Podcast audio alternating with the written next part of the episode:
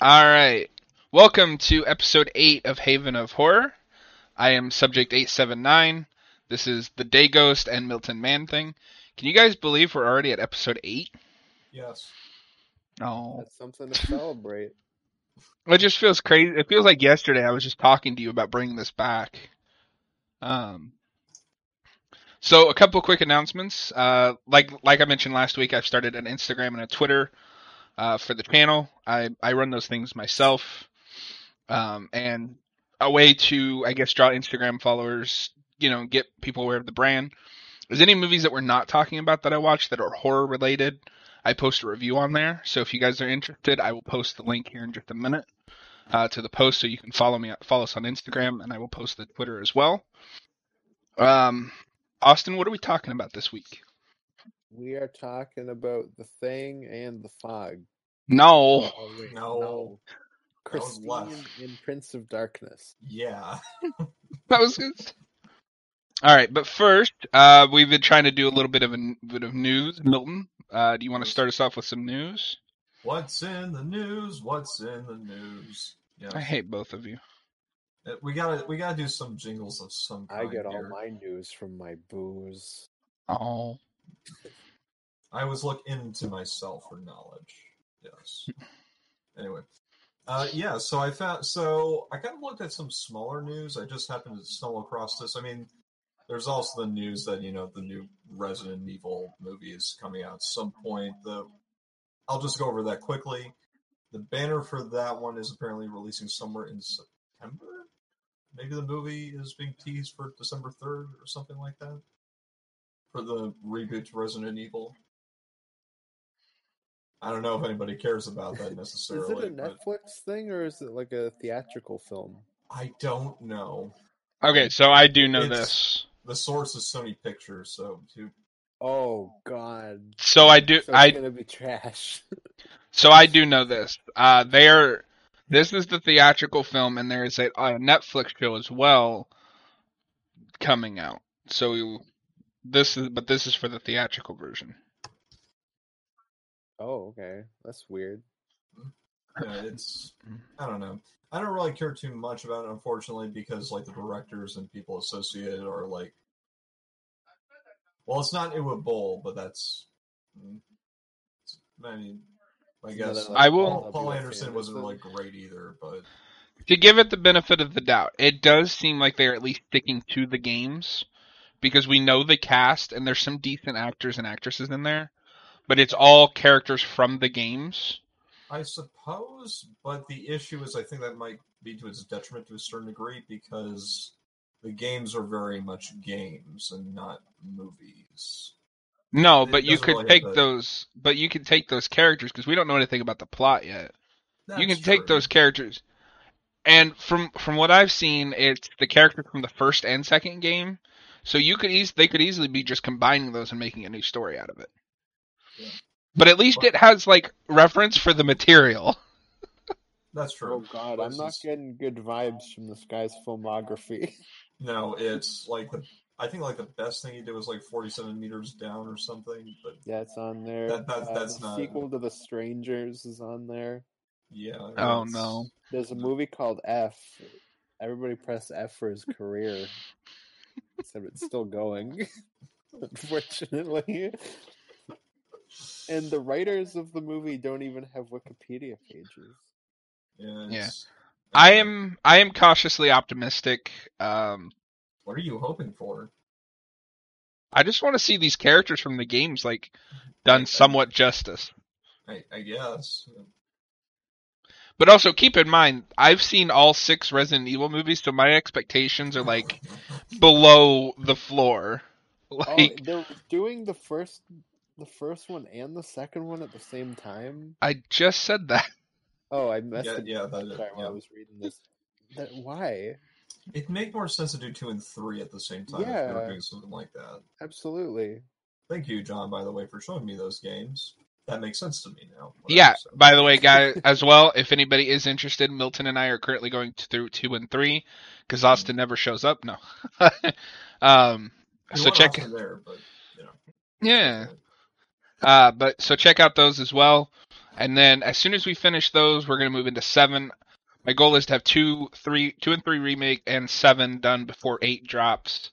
And I also at some point want to play Days Gone and The Last of Us on the channel. Yeah. Uh, but the other news I quickly wanted to get into. Um, so apparently, just this smaller story that's it's getting circulated around a lot for some reason, despite the fact that it's I don't know. So Chicago filmmaker was making an earthworm horror flick when the pandemic shutdown made things weird. Um, a guy named Alex, I'll just quickly summarize. A guy named Alex Phillips is making a feature film called All Jacked Up and Full of Worms.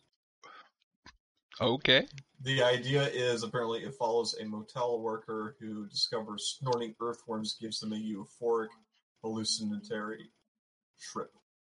So it's basically how to snort fried worms. What? yeah, kind of. It's like the man's psychotic bender, which involved a lot. you can always look this stuff up, but he's, he's a 31 year old filmmaker. Um, so March 12th was like his final shoot day. He's still trying to get it released in like 2021. Um, film is currently in post production. Actually, no, I'm sorry, it's not coming out in 2021. It's coming in 2022. Post production, it's in post production, and apparently, the project is apparently supported by the Illinois Arts Council Agency. Like, he actually got a four thousand dollar grant to get this film through post production and I'm wondering why. but yeah, Well, it's a good thing uh, Chicago's taxpayer money is going to good use. yeah. It's like he said. I thought I, I thought I was ready for it, you know, as ready as I could be. I had written, directed, produced several experimental horror genre shorts, ones that had made festivals like Maryland, Palm Springs, and Chicago International. I was feeling good about myself, he said. So it's it's interesting. I like giving at least some attention to some of the smaller projects. Who knows? This could yeah. be interesting. John Yeah. Carpenter has done weirder. And I just love snorting worms, so I'm glad I'm being represented on film. Uh, so the new story that I'm going to mention, this one is going to be really quick because there's not a lot to go on. Keep in mind as well that the source for this is we got this covered, so take it with a grain Oh, of salt. no. Yeah, like I this is just the only thing I could find that like was about actual films. But I'm not saying this is true. I'm just saying like if it, it does happen. But apparently Rob Zombie is being uh recruited to make a like I guess a remake you would call it of the Munsters, the sitcom from the what the 60s. The new edgy action oriented Munsters. I can't wait for a scene where like the main monster says "fuck" fifty times, just And- straight. As someone who is a big fan of most of Zombies films, even I'm like this is not the guy for that material. Like There, there's no person for this material. The Munsters was essentially just a ripoff of the Addams Family. That was why it was made. It was there to capitalize off the profits of the Addams Family at the time, and it did. And you know how quickly the Addams Family got canceled, and the Munsters did not last too long either. I mean, if you have to bring it back, I think there's a director out there. It's just not Rob Zombie. Yeah, a director twenty years ago when we made when we were doing like the Addams Family movie. Yeah, the Addams Family new one didn't do so well either because Did- that one wasn't attached to the right people either. So. Does this only exist because of that new Addams Family movie that came out? oh, I forgot there was a new one. Okay, It, it, it, it might be, or it might not. They're only what, like four years too late. That movie came out like I think Universal was probably looking in the well and they were like, "What do we have? Yeah, the why, Munsters." Yeah, why would Rob Zombie want to make this movie though? because he likes work, likes 'Cause he money. likes money. Well, you can just make his own thing. Yeah, What but you want to he make money. okay. So here's the thing with Zombie is Zombie's He's a hack. heyday. Zombie's heyday was in the early 2000s. Sure. Yeah. Now he has to rely on crowdfunding just to get his movies made. So if a studio is like, "Hey, we want you to make this," I guarantee you he is going to say yes.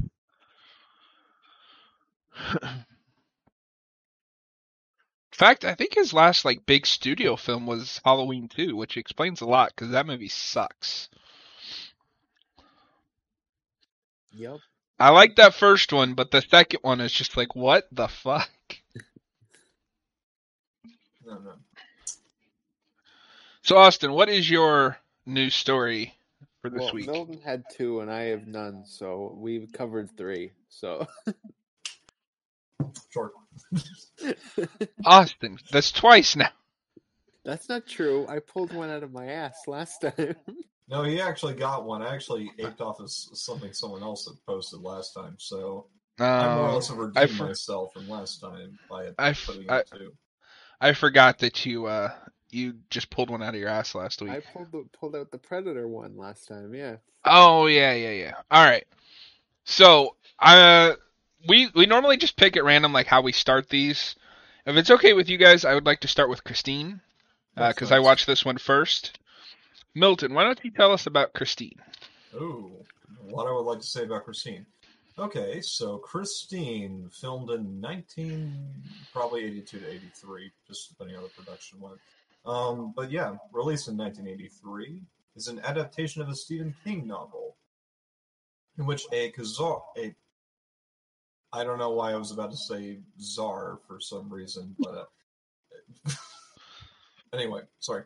Car gets possessed um, as it's going down the assembly line and already starts its bloody line of carnage. And eventually, it survives for a few decades and finds its way into the hands of a nerdy boy who has domestic issues at home, issues at school, and is rather isolated and really only has one friend.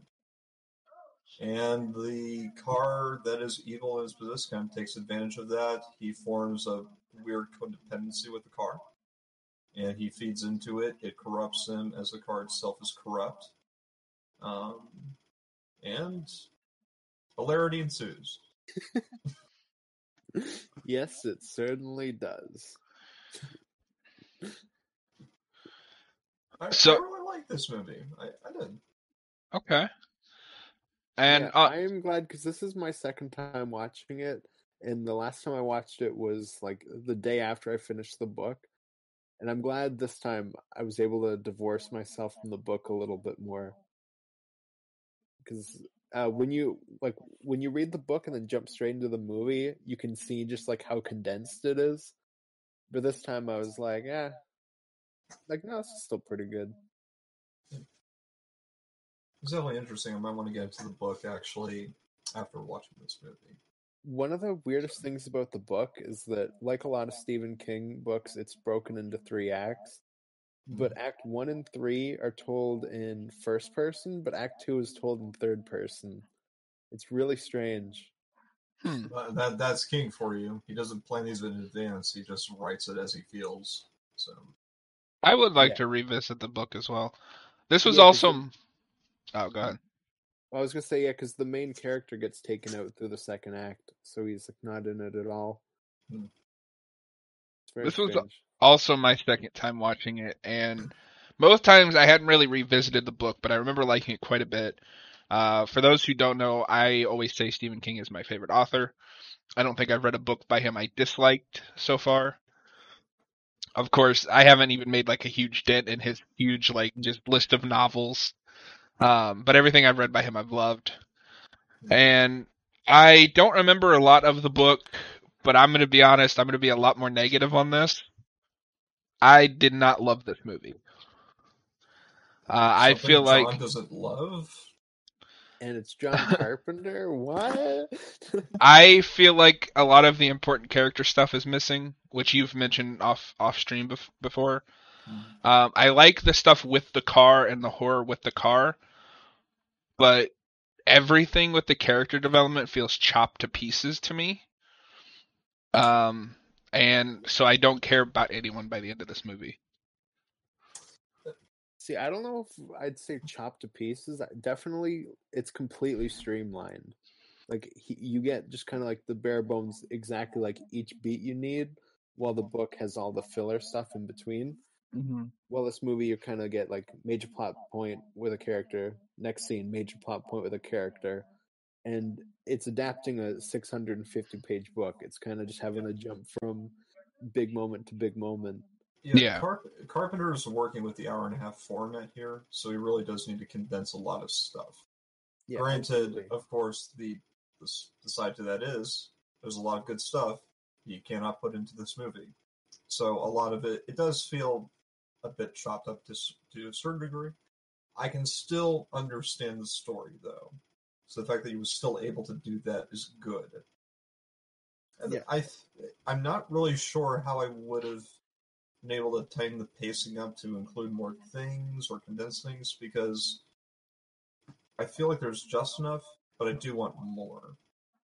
I don't Yeah, know. you can't Maybe really you had another. do- get more without just expanding the film. Yeah. So Well, and you know, maybe I think maybe this movie needed to be a little bit longer. Um, Give, Or- Carpenter the budget for a two-hour film, man. He would probably well, do it. gotta remember too, he's like basically a work for hire director with this film. Like they brought Oh, him in he? last minute. Yep. okay, interesting. So, and I, and I am in no way when I say this saying that I am sm- like a filmmaker or anything. Like you give me a film to make, it's gonna be a mess because I don't know what I'm doing.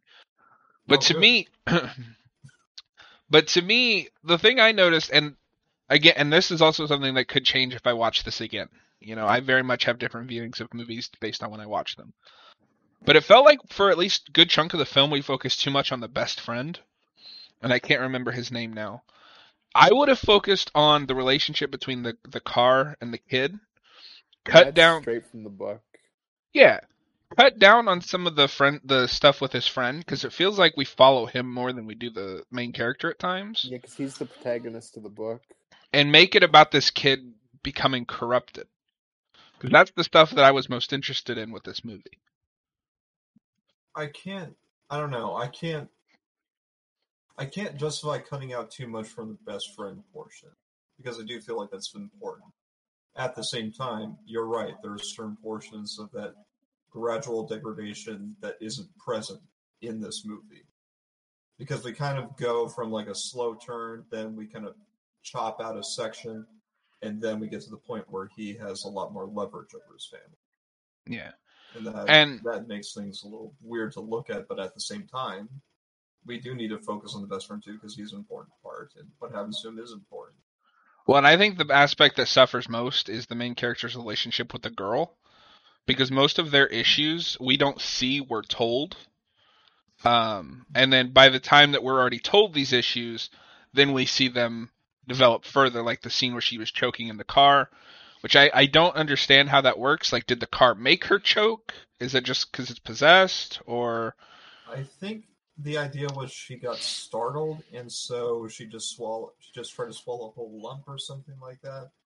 I'm not Okay. really sure. It, well, and because the car kills her, uh, like the original owner's uh, daughter that way, and Mm-hmm. it's basically the same scene with her. So I, it's implied that it's the car that does it. I'm not entirely sure how. yeah, like. Both with this movie and the book, I'm not entirely sure what Christine is. I think the movie Hmm. streamlines it more so that I can understand it a bit better than the book. Mhm. But there's also weird baggage stuff that they keep in from the book that doesn't make sense anymore because what Christine is isn't the same anymore. Okay. So I'm not really. I don't really know if I need to see like an origin to why Christine is the way she is, but at the same time, I don't know. I personally I don't need an origin, but I need to know the rules. Sure. Because all we see is a glowing light and then she starts choking. What's happening?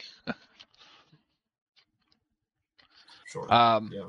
Now, I do want to give this movie uh, some praise for a specific uh, section that I really appreciated, which was the car radio. Because every choice of music is on point, Mhm. and I loved every scene where the car starts pick like picks music. But I do have a question about that too, because this is the '80s, right? Did it just get lucky with all those songs, or It's like Bumblebee. It just talks through the radio. If we question that aspect too much, we're going to go down a rabbit hole. So yeah, I'm that's And not that's- kind really of a sure. gimme. I think. I'm not really That sure is a gimme. clear answer to that. Just if Yeah. Christine was re-released as an as a remake or something like that later on, Well- it would probably have music that would be current at this time or something. well? And I'll say this up front: out of all the King movies that we keep like threatening to remake, this needs a remake. And I was thinking of that at the same time. Unfortunately, What was that? I don't know. Okay, And I, I feel like I'm going to agree with your point, but but so here's the thing with how films are right now. Because looking at the production of this movie, of Christine, you had a lot of effort, a lot of effort to find all these cars so that you can model all this destruction that has been done to Christine throughout the movie. That takes a lot of effort. It was not easy to find those vehicles. Um, the thing is, the most the most practical substitute for that thing is we have a CGI car. Mhm. And then the whole crux of the film is going to be placed on a car that is essentially not there. And that means then that you might get one or two models just for reference. And then everything else in the movie is just going to be digital destruction. And then I feel like it doesn't have as much weight and as much impact as it's done in this movie. See, I can see what you're saying, but I think if you did a remake that is more character focused, you could make it so people aren't thinking about the CGI. Sure, that's but the I- It's going to be the it thing all over again, where but- it's, we fix the character stuff, but all the horror stuff is way worse. And there's another problem too. Um, just based on where we are as a society right now, there is no way that people are going to actually adapt to Stephen King's film as it's written. There's no way that's going to fly with audiences, unfortunately, or fortunately, depending on how you look at it. There are certain sensibilities that just make it so that people would be way too easily offended by what's going on. See, I- I disagree with that. If I, well, no, I don't, because I was gonna say, doc, well, I was gonna say Doctor Sleep, but then I remembered that was a box office flop. That movie really deserved to do better. I mean, this this movie is well. I'd like to see Doctor Sleep first before I make a judgment of that. But uh, hopefully, hopefully it was good. Don't worry, Then- soon. soon, yes. But uh, thing is, this this book, this these movies were kind of made for their own time, and they're good for their own time. Unfortunately, it's just I feel like there's been a lot of time that has been lost, and us trying to reinterpret, you know, like the the 50s and 70s and 80s in today's time, it's going to be different from when it was back then. I mean, I guess, like, I don't know. I, I would I would watch a remake of this, and I am in full support of this getting remade. So, Um, I- I mean, I would like to see it, but I don't think it's going to be good. because yeah yeah austin maybe the horror stuff is slightly worse but if you fix the character stuff and the horror stuff is worse because of it for me at least it would balance itself out enough that i still like the film So I'm gonna say the only way you can remake it to get what you want, which is like, m- you know, put all that stuff from the book back in and fill out the characters, as if it were a mini series, and then it wouldn't have the money to do the Christine stuff right. And I think it'll. Just I be one mean, of those. i mean i would watch a mini series about this How long um, would it go though? Uh, Maybe like four episodes or something like that. Do hour long segments. I guess you could probably do that, four to with six that. episodes I guess I, I don't know. I feel like it would overstay its welcome, just just don't give it to paramount plus please like or Bl- or Blumhouse. Don't make it, please. oh i don't know I- i i just i think you could improve on this movie quite a bit Sure, there could be. I just don't think that the people I don't think it there, would be. and I don't think it's the right time. I'll We'd tell you what. Wait a decade. We'd have to wait a decade or two. I think. remake this and give it to the guy who directed Doctor Sleep. And will be a box office flop, but it'll be good. This This is man a fake suffer, ghost don't you? I don't know if he if he would be interested in doing evil car movie. I mean, it's possessed. It's kind of a ghost story. Well, we don't know. And Yeah, I that's guess we're true. not supposed to know. So, um, yeah, I don't know. 'cause, uh, well, that's kind of one of my like weird things where you get something that's just kind of carried over, even though we cut the meaning.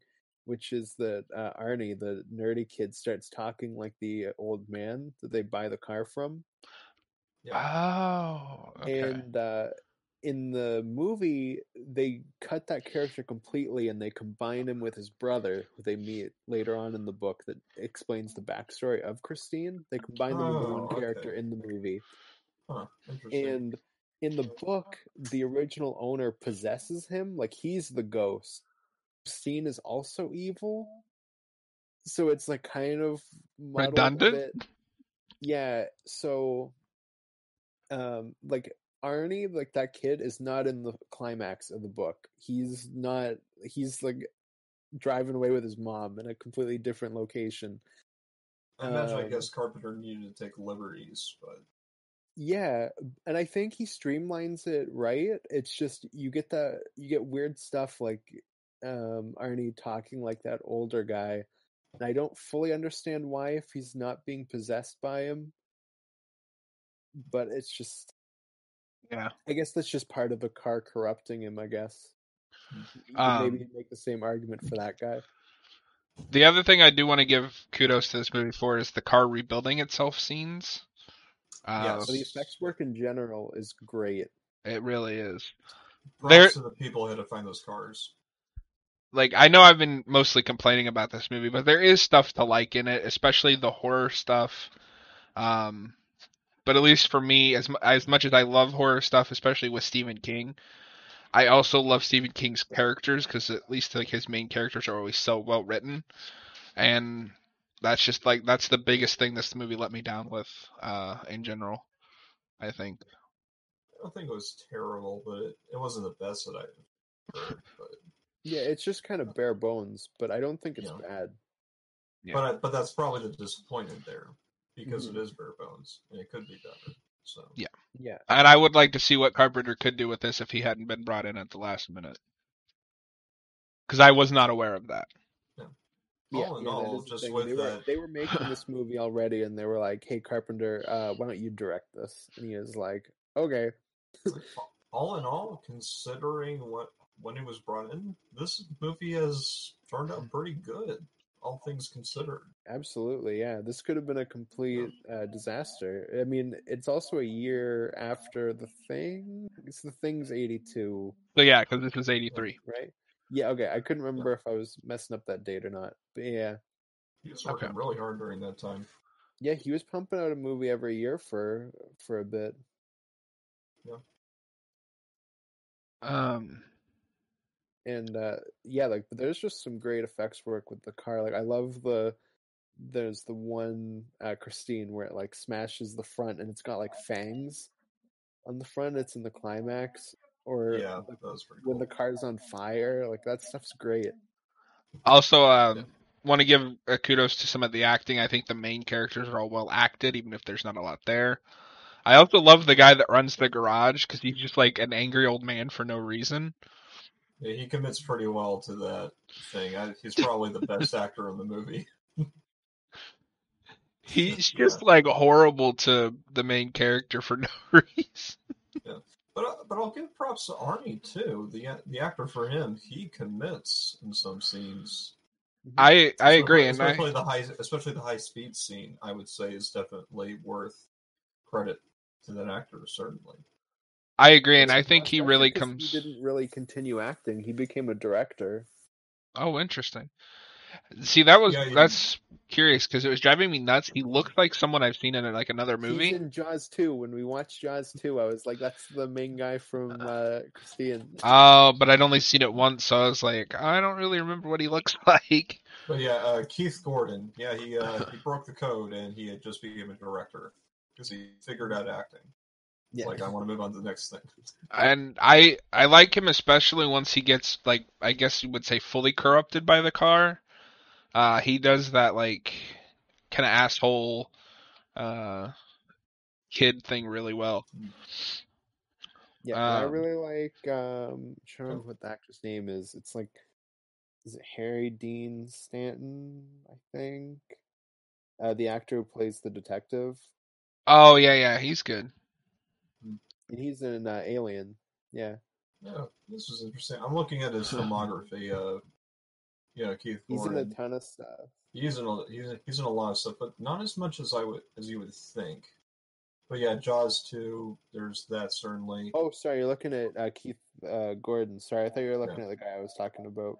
Oh, who were you talking about? Uh, Harry Dean Stanton, the guy uh, that plays Ah, detective. Because he's right, just like right. a working character actor. Oh. yeah, that that guy certainly. I, yeah, but Keith Gordon, he, he became a director. Um, Yeah, he did a lot of TV work. yeah, he um, he's he's done a few things. Not a lot, some stuff that doesn't get a lot of uh, exposure, but um, this is where he like he's done House MD as a director for a few episodes. Dexter, uh, The Strain, um, Fargo, Homeland, Better Call Saul, Legion. He's he's got some good. He's got some good experience under him. Yeah, yeah, he's definitely done some good stuff. Yeah, like Uh, Masters of Sex, apparently. Speaking of behind the scenes, the other thing to mention as well is the the screenplay is credited to Bill Phillips, um, who, when I looked up, had not done anything that I had really heard of before. Um, Yeah, I don't recognize the name. Um, I think my favorite death scene in the film, uh, if you guys want to list yours as well, you can. But it's the garage guy because when he gets crushed by the seats, uh, that that got me a little claustrophobic, especially the, towards the end there where it's getting like really tight. And, but uh, what what about you guys? You felt you were right there would with Say him. that one because that's the only death from the book that's not made like more over the top. That that one's much more uh, restrained. Oh, interesting. I don't know. I I, hmm, I guess so. But um, Well, just because I, uh, in the I like the over the uh, top like deaths in drives through Christine. his house. I like the over the top deaths in Christine. I think they were pretty entertaining. You got Mhm. burning car chasing after a guy. That's That's probably was my pretty- favorite. That's really good too. Yeah. um, but yeah, I always remember like seeing quite a few films that really referenced this movie. Um, I think uh, the most recent one that I saw was uh, Regular Show. If you all have seen it, Yeah. yeah, yeah, they they referenced it, but they, it was like a British version with like an old like an old time car. Um, I don't feel like a lot of people talk about this movie anymore as much as See, like the I, other. I actually agree that I think it is something that's referenced quite a bit. certainly. Um, like Ash vs. the Evil Dead does like a whole Christine thing, and I've been watching through Futurama recently, and they do an episode that's a mixture of Christine and uh, werewolves, Oh yeah, yeah, yeah. where it's like robots get hit by a car and then they become werecars. It's great. they turn into cars. It's like when the clock hits zero zero zero zero. yeah. I, I- I would say uh, I think my favorite thing, other than you know all this stuff, which I would hopefully see a bit more in the book, is this the is the idea of the villain being something that is manufactured by the people around him, and you see a parallel between Christine and Arnie, and how and how at least how this film operates. Yeah, and that Which I- whole uh, opening thing is completely made for the movie. But I appreciate that it's there actually. Yeah, I It's a liked cool the image where you see uh, like Christine going down the assembly line. Yeah. get uh, old bat, to the Bad bone. yeah. But I but I do like that it's there. You definitely see a parallel with Arnie's situation where he's he's being bullied at school and he's being suppressed at home. Oh, All- that's all through this. that's the other thing I appreciate about this movie is it keeps the typical insane Stephen King bullies. Sure. Uh, yeah, these, these guys are these guys are hard. These guys are these guys Well- are one step away from prison. and I know none of them are actually high school age, but I appreciate that the lead bully is the most like on high school age looking of them all. But it's it's like these roided up teens that are just It's Dude looks like he's Garfield playing a teenage Spider-Man. It's just, that's not a teenager. we should we should probably step off of that so we don't get down. But, uh, but yeah. all right. So, do either of you guys have any final thoughts on Christine? No final thoughts. Just another Cargo's thing. from. Um, sorry. That's my final statement. Okay. But once again, props to the props department. Um, I look, I'm looking up right now some of the things about the cars. Um, it's a 1958 Plymouth Fury, is what it's advertised as, of course. So they didn't find exactly. Um, they they were able to build like 17 total copies of the car throughout the movie. Um, and apparently, the total production for the Plymouth Fury just over time was just 5,303. So that def- that's a small production number. Um, Well, um, Yeah. I was gonna say, yeah, while watching it, um, I was like, oh, they must have had quite a few cars. I didn't realize they had 17. but uh, 23 in total were used. Oh, You had you had 17 total copies of the car, but there were different things being used at the time. Yeah. Um, apparently, some of King's details of the car were incorrect in the novel. Um, just based on some of the details, the 56 to 58 Fury was only available as a two door coupe, while the book describes it as a four door sedan, apparently. This is what I'm reading. Um, I don't know. Magic car could be a sedan. Who knows? I'm not a car guy, so I don't know. Well, uh, well, I mean, the sedan versus coupe is like coupe is like slightly smaller, a- Mhm. as one who has one, as as I opposed to feel. people who, you know, who have sedans.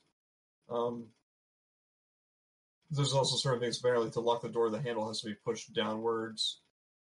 King also mentions a shift lever for the automatic transition, but in real life it had push button controls. Just different, just like small things. But Small yeah. things that you'd have to be like a car guy to notice. He didn't do his research. He snorted his cocaine instead. yeah, but but Arnie was the greaser, so you know. It's, it's funny thinking the nerd becomes the greaser throughout the story. It's definitely, it's definitely an interesting transition. All right, so Milton, uh, final rating for Christine. I will give Christine a three point seven five out of five. And and would you watch it again? I would watch it again. I think What about you, Casual, casually, but yeah, I would. I'm gonna give it a 3.5 out of five. You guys are gonna yell at me. Um, I'm gonna give this a 2.5 out of five. Uh, I would watch it again, but only if I'm showing, Ooh. only if I'm showing it to someone. Okay, Uh, you're you're you're scaling it on. This is the middle score. This is an average movie. Is that what you're saying, or are you I- rating it versus an adaptation versus? Just an average movie because I don't remember the book well enough to to compare the two. I suppose. I, I only read the book once and it was years ago. To each, to each his own. Ooh. Shut up, Austin. Don't All right, worry, we, we so- all can have wrong opinions on the show. It's fine. All right, so Austin, tell us about Prince of Darkness. Uh, Prince of Darkness is about a prince who is of darkness, and uh, he's got What? some green liquid, uh, the secret of his ooze, and it makes people evil. And yeah, I don't know if he didn't like the movie, didn't understand it, or just being an asshole. Finally, a movie just for me. Austin, what did you think of Prince of Darkness? Because I know this was your first time viewing it. Uh, I I liked Prince of Darkness. It remi- it gave me like flashbacks to um the Thing, but much much slower. Not not as like Mhm. crazy like fast uh, paced or like the crazy gore, but just like the whole um just people being corrupted in the small uh kind of location. Gave me kind of vibes to that again. Well, and you can see why he considers this like part two of his Apocalypse trilogy. Which Yeah, is interesting because part three is in the mouth of madness and It's I mean, nothing I like these there- two. I guess there is corruption. Well, it's It's about not the same mouth, I of guess, and corruption Yeah. comes from the mouth or something. I don't know. I But I seen it. guess now that I'm saying it, there is like, uh, okay, you know what? I can kind of see it now that I'm thinking about it. It's because of the like they're facing like an apocalyptic force they can't beat, right? Like Well, I was thinking because uh, in that you like the Stephen King like figure who is kind of like corrupting people through his book. So instead of like that physical contact, it's more of people read it and then are corrupted. But Remember, Milton hasn't seen it yet. That's next week. no, no, I know. I'm explaining just- why I think it's part of that, how it fits. We'll get to it next week. Don't worry. Yeah, we'll get to it. All right. Milton, what did you think of Mouth of or Prince of Darkness? No, yeah. God damn it! In it. the mouth of darkness. The Prince of Madness. That's a different guy. I just hope we're not in the Prince of Madness. Um, but yeah, so I have a theological background. Finally, something I can appreciate. okay, this movie was so wacky uh, with some of its stuff, but I did like it. I like this movie. I would. Um, it no, it doesn't make sense. There are certain. I mean, for for those for those who are who didn't exactly get a great summary from Austin about this movie, despite the fact that nothing that he said is not true, it's not. um, so you have Donald Pleasence as the priest, and it's like, oh, yes, sometimes certain movies with Donald Pleasence aren't going to be great just because Donald Pleasence is in them. But I'm glad that he's here and he he does well with what he's supposed to do. He's I've one of seen the my- Halloween sequels. There's something about just old time actors, just in his generation, that really just gave their all, and it's something that I feel like has not been matched yet. And they just add just a level of gravitas uh, Yeah. to like, It's like- whatever film they're in. It's like they it's like they get like a classical kind of feel to what they're doing as if they're the masters of what they're doing. So you have that. You have the idea of um, them being isolating the church, where they're kind of turning the whole church thing on its head, where the church is not a place of sanctuary; it's a place of danger. Where underneath, like the foundation of the church, is apparently this corrupt rot that people have to face. Um, there's the idea of theology still being used as a form of defense, but it is not a defense in of itself. You have to act. Um, of course, then there's also John Carpenter kind of just inserting some really, really wacky things with, like, okay, let's try to insert science fiction with dark fantasy and try to wrap it up with what the Bible says about Revelation. And apparently, Jesus was an alien. I loved that. And Like, apparently God is like plutonium or something like that. It's like, uh, it's like I know, I know. John, it's like Carpenter. I know you want people to take this film at least somewhat seriously, but sometimes if you, if you er- insert stuff like that, but hey, you know it's Carpenter just being himself, so whatever. Um, yeah, uh, Satan is of course alluded to. Certainly, he's in theology. He is not actually a match for God. He's just a he's just a wandering cast out spirit, pretty much exiled from heaven. Um, but he's still, you know, uh, theology gets sorted with like in trying to interpret Revelation with, uh, you know, the whore of Babylon and plenty of other, the other signs. Like th- these are the signs in which uh, the end times will come, the the arrival of the Antichrist, whatnot. So it it gets sorted. There's no like correct inter- correct interpretation uh, of it exactly. Um, who knows how literal or how figurative these things are supposed to be? So there's there's room for interpretation. Um, it's in, it's interesting. Um, I didn't. I had the same thought as Austin did that this is kind of like a re. It's like using the system of the thing to tell a different story. But the problem is, I can also see the same system, and I feel like the thing did it better Yeah. because this the pacing for this movie is a bit more gradual, but at least it's consistent, so I can praise it for that. Of course, I feel like sometimes a more frenetic pace, like something about the thing that would have been better, but at the same time, if you have the same system and the same pacing, people would probably rag on this film a bit more because it's just Carpenter doing the same thing that he did before. There needs to be more variation. Um, I would have liked to see some more of my questions answered with how in the world this sort of thing exists, why it's there. I feel like some of those questions being answered actually they would help the film a bit. I think. I don't think the rules for the I'm going to call them zombies for now, or we could say the possessed, I suppose, for that. I think the rules for the possessed are not quite consistent sometimes. They're consistent enough, but I don't know.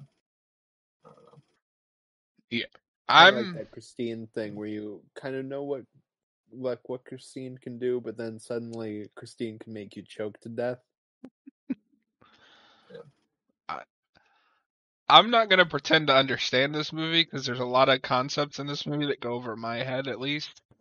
Um, but I'm glad that I, we are doing this so that I could rewatch this. Because I told Austin back when I was going through some of Carpenter's films that I hated this movie. I thought it was at least one of his worst movies. Hmm. Uh, I don't know if you remember that, Austin. Uh, I don't know what I was talking about. Um, I loved this movie upon rewatch. Um, I think the first half is a- a little rough with the pacing, but once we get into the church and that first person gets infected, like I was hooked on the story of this film. Um, I still think the water thing's a little dumb, but like I like this movie enough to just give it to the movie. um,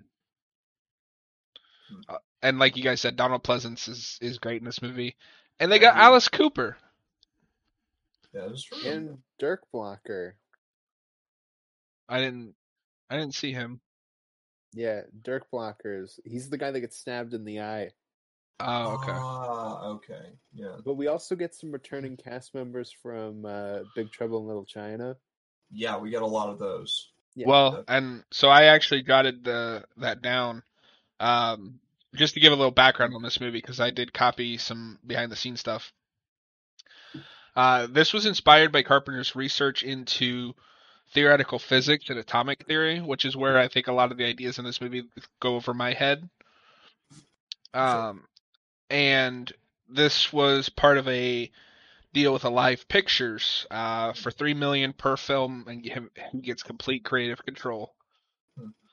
Um, and like Austin said, a lot of returning John Carpenter alumni. Uh, Donald Pleasence. I don't. What's the uh, What's the guy from Big Trouble in Little China's name? which one? The, Asian, the Asian. The Which professor. the professor guy. Yeah. No, uh, I'll look at the cast here, but yeah, but, But- yeah, definitely you got a Oh, the guy who really good actress here. You Egg got Shen? Victor Wong. Um, That's a Uh, different guy. no, that's that's Professor. No, Like, it's Dennis Dun is the like student guy. I can't remember Oh yeah, yeah, the name. yeah. Dennis Dun, Okay, think, right? Yeah, that's the name of like the student, the one that gets trapped in the closet. Yeah. Which I love the scene where it's like they're digging him out and he's just kind of waiting and complaining. And then the second the women start coming through the door, he immediately starts like pushing his own way through. he just hauls ass on it. Yeah, It's it, it, it's funny you should mention him being trapped in the closet, considering how many homosexual jokes were levied against him in that movie. Well, that that was his whole plotline. He was trapped in the closet. It's just a struggle again now. Yeah, that's what that woman gets for looking like she could have been Asian. Yeah, funny as well. The things that were trying to get him were women.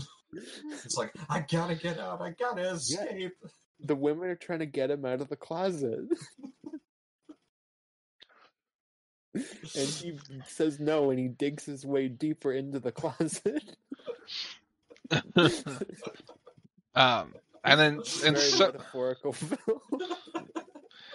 some of the stuff that Milton mentioned, like Jesus being an alien, I kind of loved that stuff, and I wish we'd gone further with that.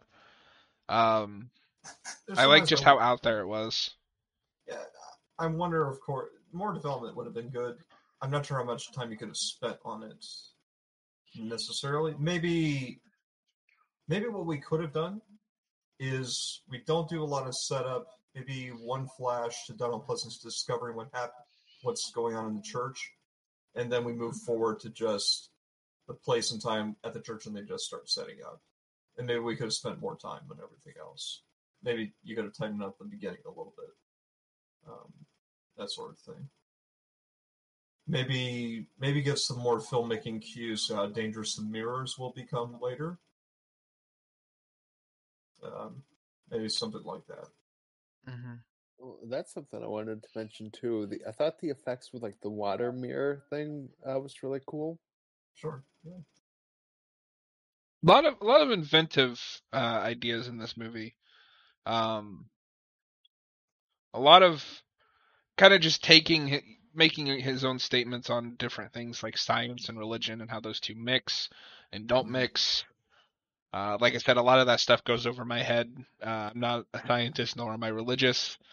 Um, as, as someone who's watched a lot of stuff and has done some study, I, I'm no physicist I'm no scientist exactly, but some of the stuff that he says does actually make sense. Some of it does not make sense at all. but you know, he's trying. He, he's made more of an effort than a lot of people have, all things considered. So So Austin, this being the fir- the first time you've seen this, was this the last Carpenter movie you hadn't really seen, or Well, um, because I haven't seen three of the films we still have to cover yet, so there's still a few I haven't seen. Oh, Uh, I own most of them. I haven't watched most of them at this point yet. I or so I've watched at least over half of his filmography. There's just a few that I'm missing. okay. So did you have any kind of expectations going into this movie since you're just very familiar with his work, or? Uh, I just expected it to be good. That was kind I just wanted to see Donald Pleasence use an axe. Yeah. Well, I I was not wanted. prepared to see him decapitate a woman, but I was quite pleased. You heard it here, folks. Austin likes violence against women. Yeah. Uh, The only part that sucked was she put her head back on and she was fine. Was it okay? So by the time the later half of this movie, I was starting to get a little tired, so I may have forgotten a few things. Was that the blonde blonde woman? Yeah, yeah, but Yeah. she's all scarred and she's uh, she got Yeah, her hand she, She- goes down. Uh, she goes down with the intention to take a 15 minute nap, but instead she be, she is revealed to be the whore of Babylon. Essentially, I was really confused about about her role in the movie. Like that makes sense now that you're mentioning it. But like she got that bruise, and I guess that's what started it. But Mm, like, no, it was. Be- I think it, they were trying to allude to her having a past uh, relationship that wasn't good or something like that. Or it's like oh. this is the trigger. Here are the signs or things. We're gonna choose one of the people here who best fits that description. Uh, you, Mark. Okay, go. You're. We'll, uh, we'll, uh, we'll we'll tag you later with our uh a- our acid reflux spit. Also, what is it with John Carpenter and writing like two characters that are supposed to be like ha- in love with each other or like dating? Uh, because he did the same thing in The Fog. Like these two, Yeah, that that I I see what John's talking about, and it's like yeah, it bothered me too. I feel like we could have. It's one of the reasons why I feel like with all that development, we could just skipped past that. Let's just get let's just get to the church. Stop Anyway- a lot of time there. Anyway, Austin, what I was saying was, what I was talking about was the redhead and that guy that she's dating in the movie, where they go, it cuts from the, him asking her out to them like Oh, sleeping. yeah, to- them sleeping together. Yeah, Yeah. Just the way you phrased it, where you're like, "What's up with John Carpenter and having a relationship?" I said characters. between characters and like, like I don't think I s-. Well, because I hadn't finished my thought before you interrupted. I was gonna compare it to the fog because he does the same thing in the fog. Remember? No, I, I did think about that with the fog too. and Yeah. It just made me laugh. I don't know. Um, because he doesn't treat it the same, and it's like he's you're coming off of Big Trouble in Little China, and I think that relationship, while definitely a bit more weird, is still better better developed than what he did in this movie. and I I feel really bad for that redhead, by the way. Uh, at the end of the movie, she's like trying to help people, and they just trap trap her in that other dimension. Well, I mean, can can you blame Donald for like as soon as like the girl's in, that's the best time to you know vamoose. Yeah, You might not get a he second made a opportunity. heroic and- sacrifice. I and mean, I'm not saying what he, he what he did was wrong, but I like I feel bad for her. She Oh, didn't certainly. agree to be trapped in that dimension. Well, I don't think she was necessarily. Well, the thing is, she could be dead, and her body's now just possessed. That could. Be I mean, that's that could be the possible. situation. Um, Well, she hopefully, she's dead. I hope she's dead because if she has to survive an eternity in that situation, that's that's truly hellish. Was that supposed to be like this you know this film's version of hell, or does anybody know for sure? Well, That's what I assumed because it's like the father of Satan, right? Well, so based on theology and trying to see how Oh, John no. Carpenter might interpret it or go around with it, so technically speaking, it doesn't necessarily have to be hell, but I think it.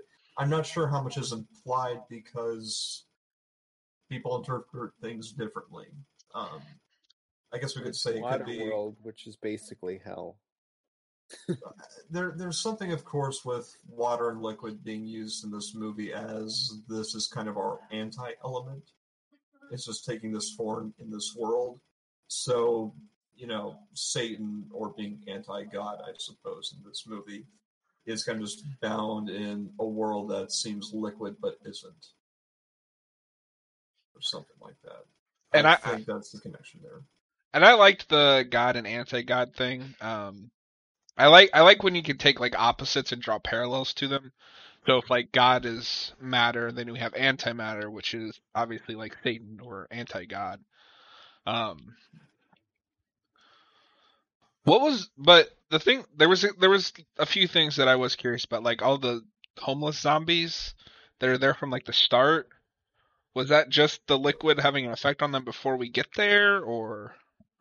Well, I mean, I would imagine that somebody stumbles into that church and probably spread something. So they probably wanted to prepare to have people, you know, trap people in. That was their function essentially, because they don't they don't want to keep people out initially, but they want to keep them in once they have enough people inside. Yeah. Interesting. It's cool that Alice Cooper was there. Um, yeah, it's cool that Alice Cooper is homeless. well, and it, apparently that came around He's because that poison flowing through his veins. because apparently the executive producer of this film was a manager to Cooper, uh, and suggested that Cooper record a song for the film, and then Carpenter put him in the movie. Wow. Did he make a song for the film? That's what? Wikipedia said, but I didn't hear it. Because the entire time I was like, ah, I'm surprised Alice Cooper didn't make like a Prince of Darkness song. There Have- is um there's there's a track listing that was originally done by John Carpenter. It has eight tracks, but there's also an expanded edition that was released in 2008, which has um that's a lot more actually. Apparently, like 28 tracks. Well, that makes sense. Well, and now that I think about it, like So- Alice Cooper, it's not like he doesn't show up in movies and like do a song in every single film that he's in. Like he doesn't do a theme for the Nightmare on Elm Street film he's in. I can't wait to show Milton that movie. It's fucking insane. Which which one's he in? Six. Oh fuck! I like Oh, Six no. quite a bit. It's bad, but it's funny. It's so bad. That movie is insane. um, I also really like uh, Alice Cooper's song that he did for Friday Six, because apparently Alice Cooper just shows is somewhere involved in the sixth installment of these slasher movies. Um, yeah, he's in Nightmare Six, Friday Six, and Prince of Darkness Six. exactly. Uh, but Austin, do you remember that song, "The Man Behind the Mask"? Yeah. It's really catchy. Like it's not complicated at all lyrically, but it's catchy. Yeah, Um, yeah, I like that song. We should just do like all the sixes of like horror franchises. Or we could not. What you don't want to watch Halloween six? No. I think the only good one in those would be Friday six. But Alice Cooper's cool. I think. I think he's a cool dude. Yeah, yeah, when I I saw his credit, I was like, "Oh, damn! Like that's that's a surprise, but definitely a welcome one." I would a surprise, but a welcome one to be sure. Especially when I found out he was homeless, because fuck that guy. Uh, so Carpenter Oh. wrote the screenplay for this. Oh, Uh, wait, but- sorry, hey John. Before we get into that, real quick, just to mention with Alice Cooper and kills, it probably has one of my favorite kills in these horror John Carpenter movies. Half a bicycle just around Alice Cooper. It just I stands him up rewound that, like, bicycle. I rewound that like twice to make sure that I saw it right because I was like, "What the hell did he just stab him with?" It just has half a bicycle somewhere. Well, he's Uh, homeless. He can't afford a full bicycle. That's a fair point. Uh, so Carpenter wrote the screenplay, uh, but credited himself as Martin Quatermass, um, which along the uh, was named after uh, was an homage to a British film and television writer Nigel Kneale, and his best known character Bernard Quatermass. And apparently, the uh, author, apparently Nigel saw this movie and was quite pissed because he didn't want people to think he was associated with this movie. Oh, poor Carpenter. Like he just, he just does stuff and people get pissed at him. I bet that author looked at this and was like, "Fuck this guy. This is a uh, uh, Jack Daniels commercial." He might be he might be the most abused Hollywood director of all time. Him and Romero. Um, Carpenter maybe a little bit more. I'd say But- a bit more Carpenter because at least George Romero has some respect in the horror industry from some of the other horror directors that still continue some of his work. Oh, but see, Carpenter's always homage. been Carpenter's always been respected in like the horror community. It's just the like mass, uh, like public appeal that he's never had. Well, I I'm gonna go with Carpenter just because Carpenter I feel like has much more of a uh, I got like screwed by the system kind of feel as opposed to Romero. That's fair. Romero is he is in Call of Duty Black Ops, so I think if he gets that, yeah, that way, then John Carpenter. not showing up in Call of Duty Black Ops. Yeah, the, there, there's a map in that game where basically George Romero kind of explains this is my the set for my new horror movie, and you just have actors like Danny Trejo just present. Sarah are Michelle Gellar. Yeah, uh, Michael Rooker and I forget who the Rourke. Robert Englund. Robert Englund, yes, of course. Yeah. Yeah, John Yeah. Carpenter, if he got that phone call, would be like, "Fuck you." You. Well, see, I just imagine George Romero getting that call and answering it like in that Red Letter Media review, where he's like, "What's a Call of Duty?" That's no, but he was already making movies where he's like, Oh no, "I he, gotta fight zombies with my Twitter." no. Here's the thing: like Romero would not have been if he had. He probably wouldn't have answered the call that way because he was trying to make a Resident Evil movie. Like, like way before then, he knew what video games were. And he had Okay, but the- for them. I like how the joke just went. Sure, but Well, I mean, I, I know, I know, I also watched for eleven right. minutes, so I know the reference. I know. And it also doesn't mean that Romero played Resident Evil. I mean, well, and he made a commercial for Resident Evil too. yeah. Like he probably was just like, "Oh, it's a zombie thing. I'm the zombie guy. I want to make this." Um,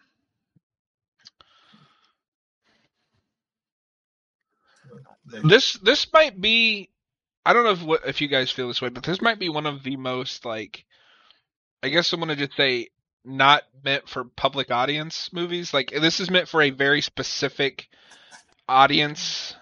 Um mainstream audience, that's what I'm saying. This is not really meant like worried about a mainstream audience.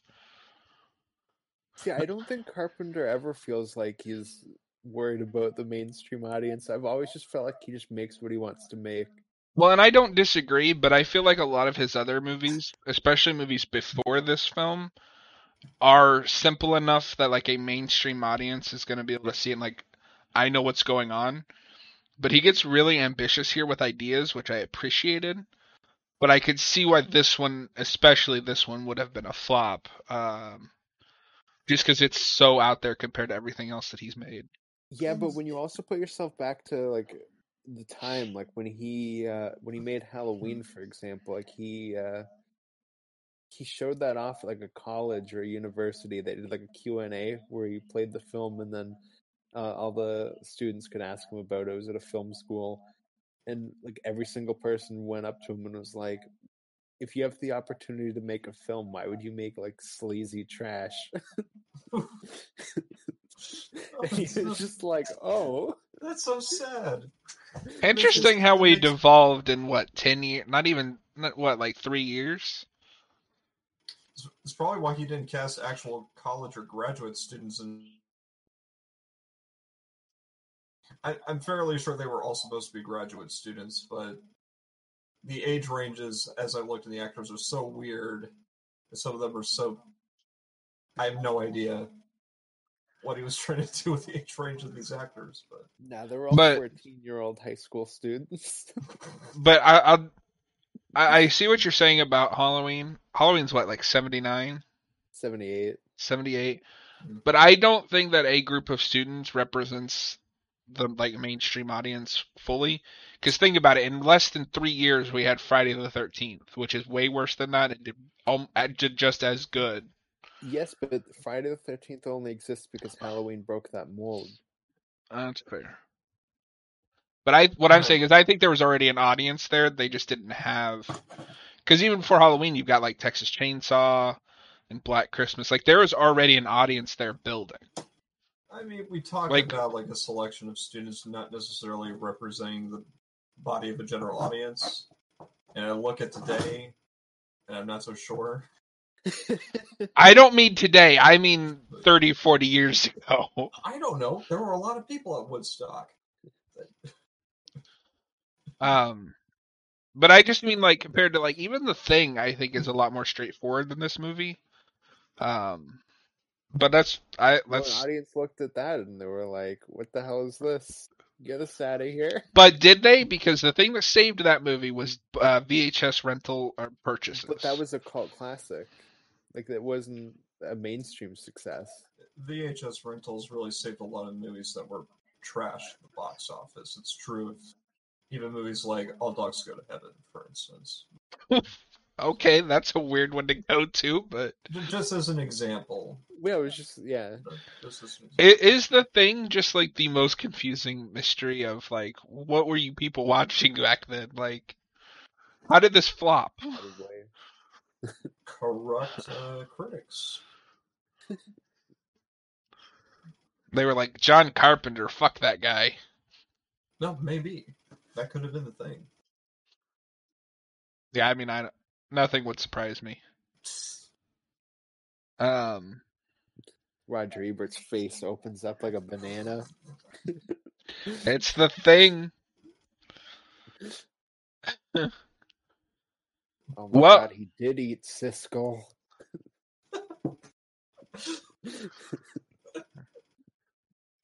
No, he assimilated him. Then he was No. after Roeper next. Then it was rude. Then they realized they were formaldehyde aliens.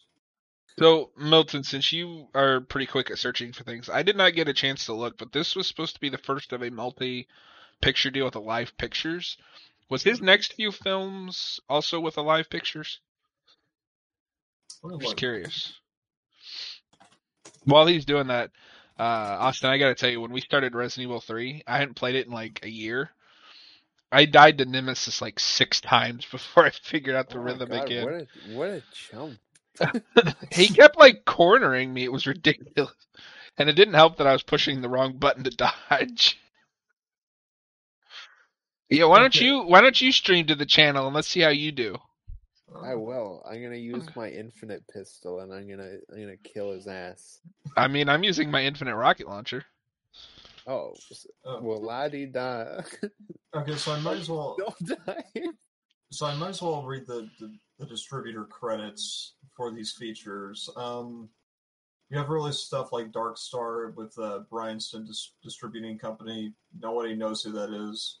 Neither are quite a few of these things. Um, the Fog and Escape from New York were distributed by Avco Embassy Pictures. Universal did the thing. Um, probably, the, And um, after that, Columbia Pictures did Christine and Starman. 20th Century Fox did Big Trouble in Little China. Uh, Universal came back to him with Carolco Pictures for Prince of Darkness and They Live um, for like 87 and 88. Warner Brothers did Memoirs of an Invisible Man. New Line Cinema did In the Mouth of Madness. Can't Um, wait for that one. Universal Pictures came back again and did Village of the Damned. Um, Escape from L.A. Many was uh, Paramount. That was interesting. Um, Sony Pictures did Vampires in 80, Oh no. Screen Gems. Yeah, Screen Gems did uh, Ghosts of Mars. And the ward was uh, ARC Entertainment or Accelerator Media. So there's that. Yeah. I, I also failed to mention Turtle releasing organization with Assault on Precinct 13 and Compass International Pictures. So basically, Aquarius Carpenter releasing goes with- around and gets screwed by every major studio in Hollywood. But he kept, but he kept coming back to Universal like a battered housewife. so I'm actually looking. over when we get the uh, Blumhouse remake of the thing. please no. I will remain cautiously optimistic about that. You're always cautiously optimistic, John. Yeah, At least you're cautious though. I mean, I have no reason to distrust Blumhouse. Like, I like their. I even like their schlocky movies. I do. I've li- I've liked every movie that I've seen by them. The fact that you said you have no reason to Both of distrust them shocks me more. what? I, I prize could- myself for my facial reactions sometimes. I, I didn't hear what uh Austin said. What?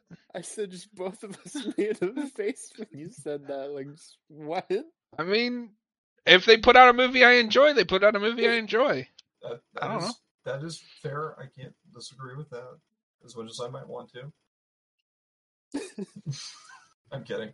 Um, but no, but with like I don't know picture deals, it's like you get you get certain things with him where like Avco did a double and Universal did a double and Columbia Pictures did a double, but it's like only only like years back to back. Except for Universal, they keep he he kept getting work with them. Um, I am kind of excited to do Ghost of Mars just to see how truly awful that movie is. Because it looks terrible. Yeah, Halloween, Halloween apparently was uh, distributed by Compass International and uh, Aquarius. Apparently, that was uh, The, the orig- companies that- the yeah. original? Okay, because there's The- three the set- Halloweens now. the the seventy eight Halloween. Do you mean the Rob Zombie one? You meant the John Carpenter's Halloween. Do you mean the 2018 one? No, because it's not John Carpenter's Halloween.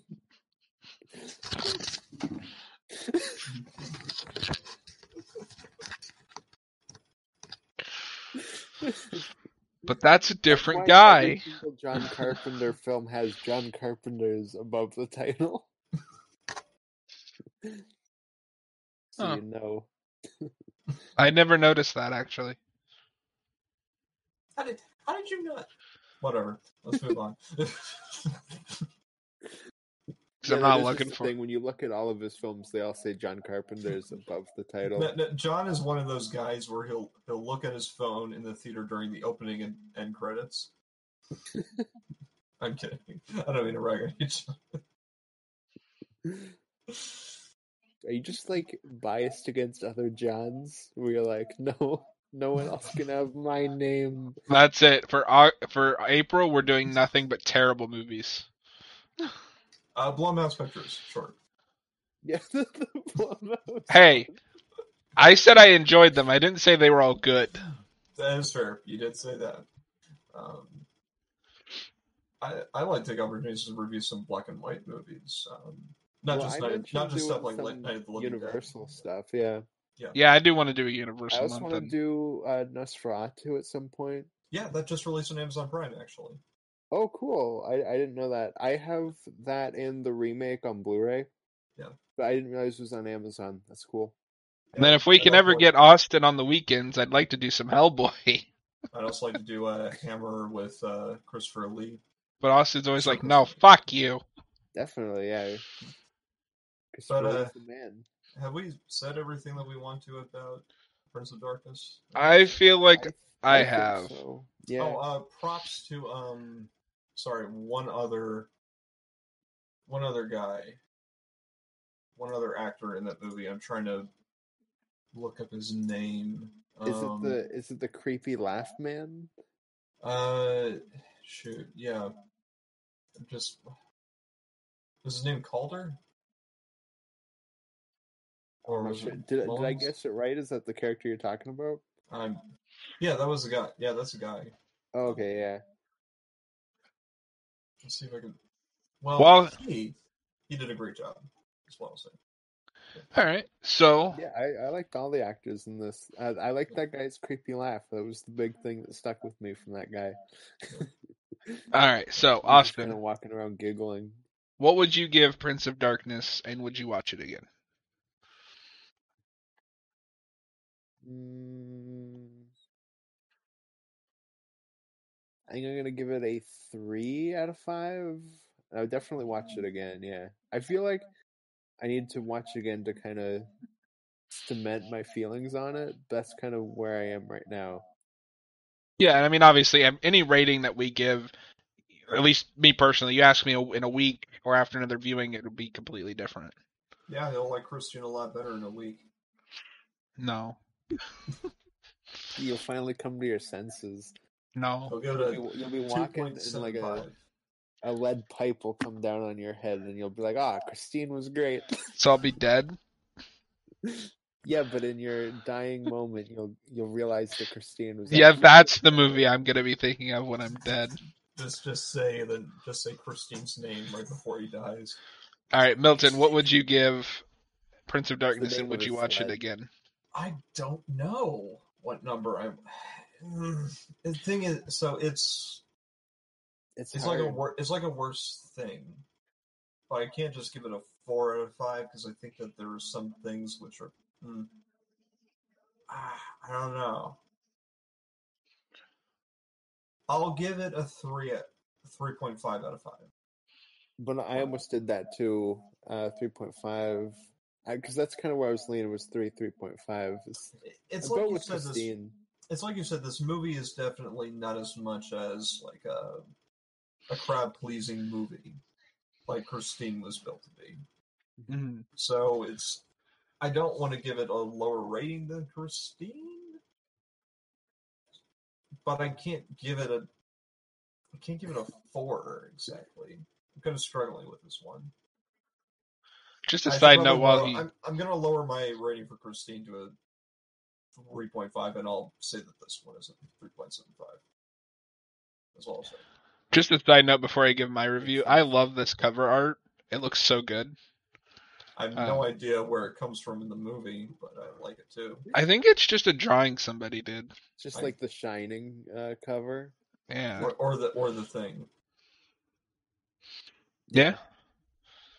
With a weird Evil Dead, like Evil Dead Two skeleton face.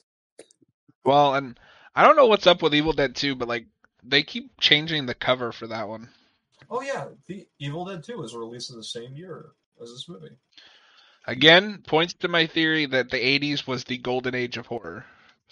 Um, Yeah. love 80s horror. I am gonna. So I reviewed this on Letterboxd uh, for anybody who follows me, and I originally gave it a four out of five.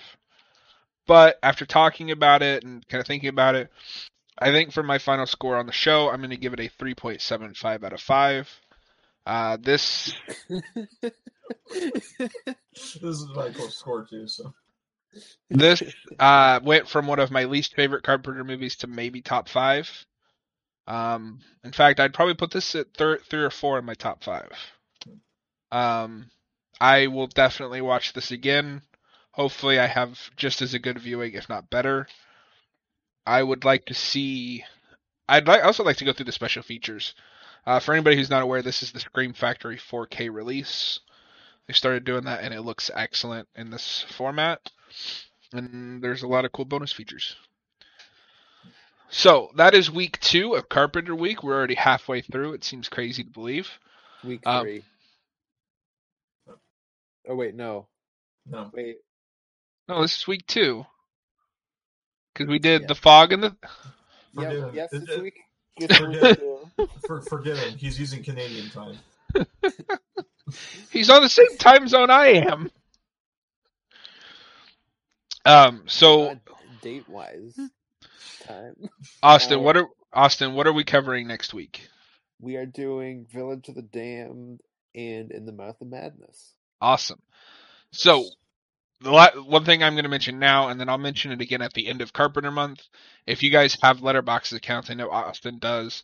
Make a new list of the movies that we ranked that we reviewed this month. Because I, I know you have a list, Austin, but of Carpenter movies. But I figure one's just movies we covered, and I will post those on Instagram uh, to reflect our ratings. Um, And I figured I would just show my Carpenter list. That's just like full. At some point, No. I'll get a Letterboxd thing too, so I, I might as well No, just- you must make a new. Li- no, I, I don't care. Whichever one you send me. Um, it doesn't matter. Uh, Sunday, I believe Milton and I will be back with Resident Evil two and three. Hoping to wrap those up. Hopefully, Austin will be there this time. Uh, I don't know. Were you All doing? Depends on the time? Were you doing something sun this Sunday? I don't know. I, well, I am going. I'm going skiing on Saturday, so I'm gonna be like, uh, like gone, and then I'm gonna have to leave on Sunday. And I also have the WandaVision So, spoiler Au- cast. Austin, just, me and John are rather worried about you. We want to know where you were last night. I- I'm not telling you, Dad. oh, Oh, I'm the dad in this relationship. Wonderful. We yeah, of course, because John's the bitch. fuck you.